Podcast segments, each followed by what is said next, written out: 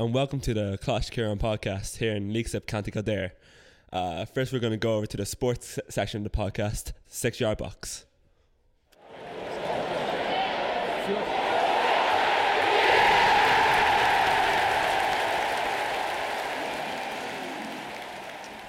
Hello and welcome to the Six Yard Box podcast, where we discuss the Premier League because that's all that matters.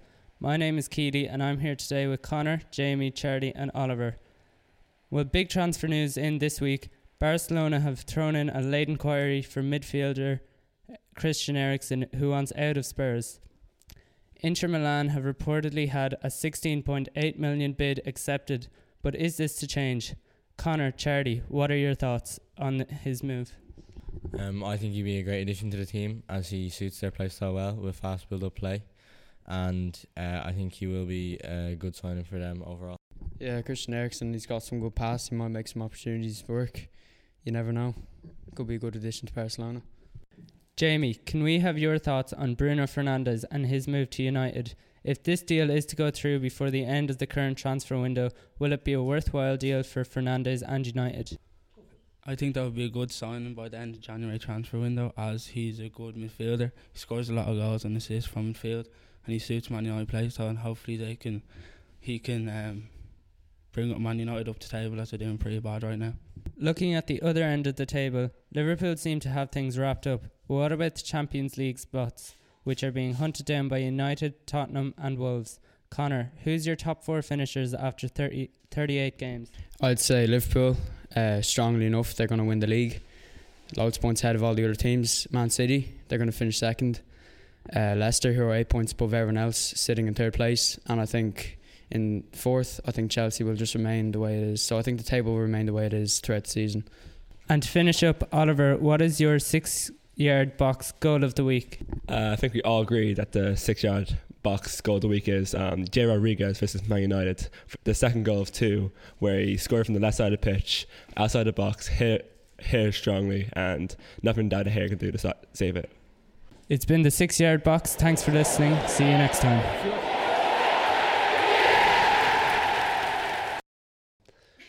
Thanks for that, lads. And now we go over to tea time.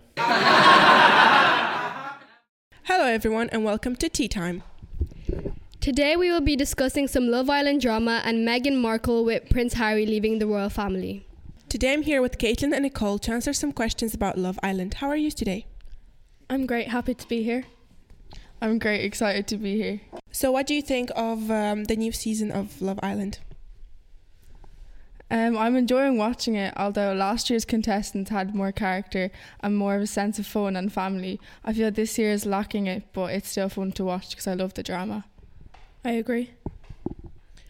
So, what do you think was the best entrance this year? I think Rebecca was definitely the best entrance this year.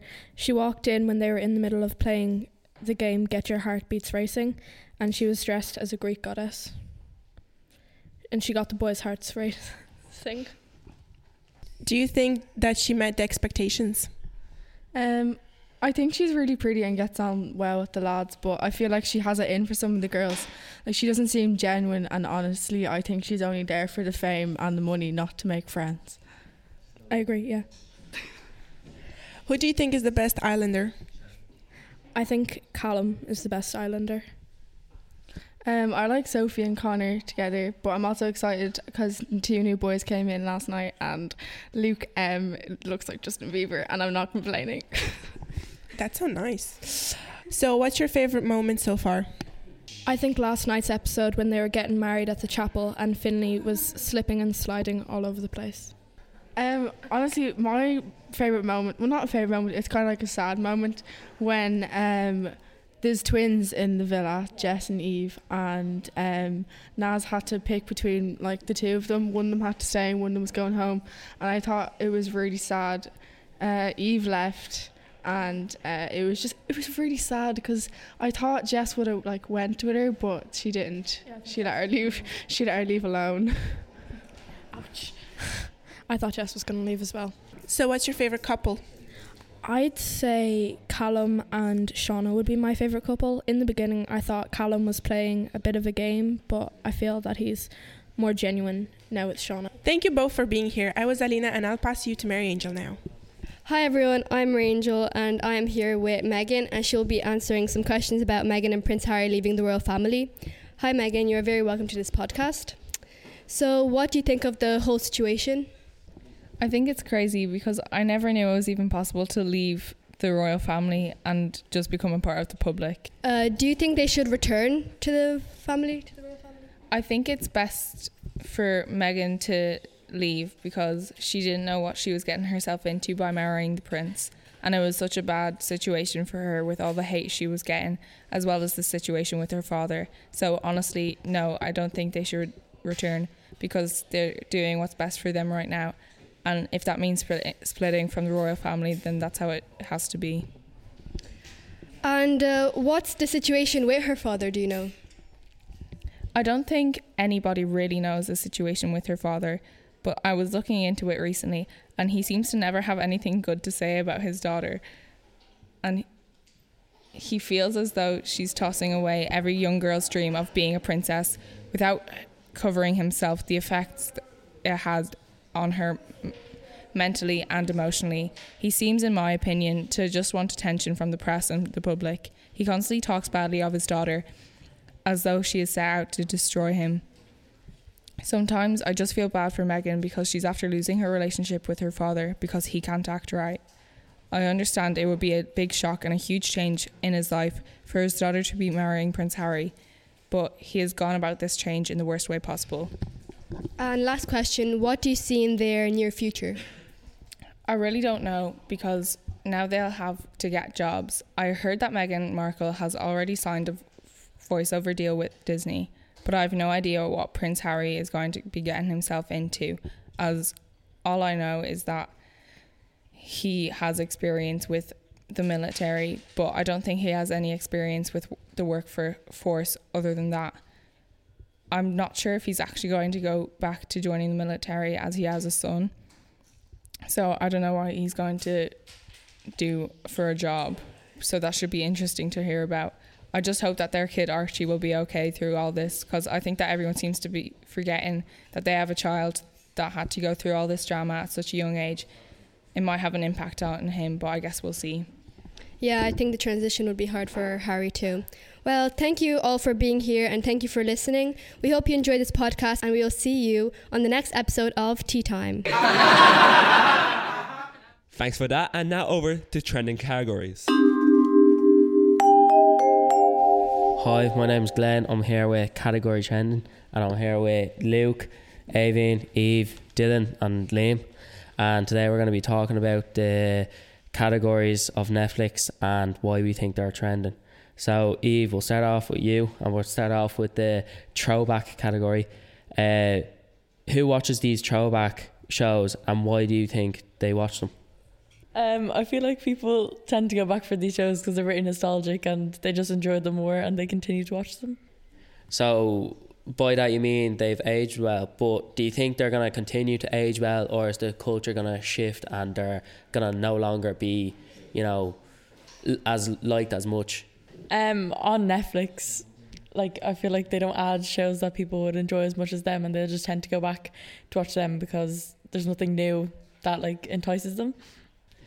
Do you think uh, any series now will ever become a throwback show like Friends or uh, Brooklyn Nine Nine or anything, or has everything been done in that uh, kind of throwback category, and they're not really able to uh, expand on that type of sh- of that type of show? Uh, no, I don't think they'll ever have like a, a new friends. Like I feel like they've kind of lost their spark nearly. People aren't as excited to watch a show anymore. Like they just feel like they can bin- binge watch it and then not have anything to look forward to. Uh, that's it for the throwback category. Now we'll move into true crime, and that will kind of be the theme throughout our uh, next few categories. Um, so uh, why do you feel these series are so popular, Liam? Uh, well, I just think the series are popular because it actually happened. If it's true crime, then it actually happened, and I feel like people are more interested if it actually did happen. And people do gruesome things on true crime, so it's interesting to hear about. Do you think Netflix saw a gap in the market with making a murderer and how well that did, and then they kind of pounced on it and brought out all these true crime documentaries and expanded on them? Um, kind of, I guess. I mean, they have made a really big profit off, you know, crime dramas and stuff like that, that now. So I'd say yeah, to be honest. Do you think the public do you think the public demand will ever change, or will it always be uh, revolving around crime and what happens in uh, the underworld of crime? I don't think it'll change anytime soon, but eventually I just think it will shift because, you know, there's only so much that you can talk about in this kind of category. Next, our next category is uh, weird culty, for lack of a better term. Um, we agreed to call this category weird and culty. Why do Dylan? Why do you think we settled on this? Um, I think we settled on this because uh, this genre of uh, shows uh, are quite weird and have a weird storyline. Do you think these series have any similarities to the throwback ones, or are they completely different? Um, I think they're completely different because uh, most of the throwback uh, ones are in real life, and a lot of the uh, weird ones are cartoons. And the final category is dramas. Luke, again, we see a pattern of shows about crime. Why do you think these shows pose interest? Uh, because they're the most exciting shows around, and uh, they're the most interesting. Um, it is often said that the ending to these Netflix dramas are often anticlimactic. Do you agree? Uh, yeah, I do think uh, they're anticlimactic because I think they drag out, and uh, I think they get a bit boring after a while. Um, this question is for all you. If you could rate Netflix as a whole right now, how would you say it's doing?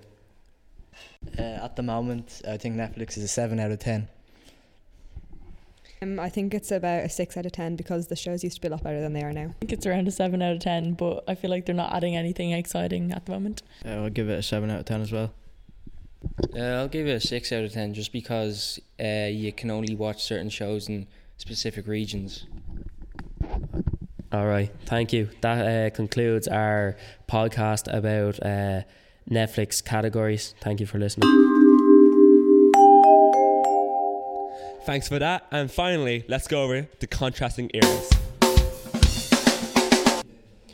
Hey guys, welcome to our very relevant part of podcast, Contrasting Eras. In this section, we are looking at two different decades of music, the 2010s and the 1990s, and seeing which is better by opinion. Now over to Sam to talk about the 2010s. I'm Sam. Uh, We will now be talking about the 2010 era. Uh, these are uh, my favorite songs from 2010. Uh, first up, we have a song from the number one artist in the world with six fo- with over 65 million uh, monthly listeners, Ed Sheeran. My uh, second favorite artist is Dermot Kennedy with with his song "Power Over Me." Uh, the third artist, who is the 28th artist in the world, is Lewis Capaldi with his song "Let It Roll." The fourth artist is Bruno Mars with his song "Grenade." My fifth artist is a grime artist, Stormzy, with his song Vossi Bop. Uh, the sixth artist is Cadet with his song Daily Duppy. Uh, the seventh artist is a country singer, Zach Bryan, with his song Heading South.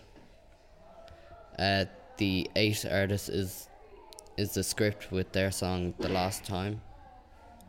Uh, the ninth artist is Dave with his song Strantham. Uh, these are all examples of artists who have expanded dramatically as it is much easier to um, get your music out there um, since the 19 since the 90s. One of the most underrated genres of music nowadays was really big in the 90s. Heavy metal bands such as Metallica, Nirvana, and ACDC made it really big and peaked in popularity in the 90s. One of their biggest songs, Enter Sandman, and another one of their big songs, Nothing Else Matters, came out in 1991. I think the music from the 90s is better quality and standard compared to the 2010s because a lot of songs written nowadays don't have much meaning to them.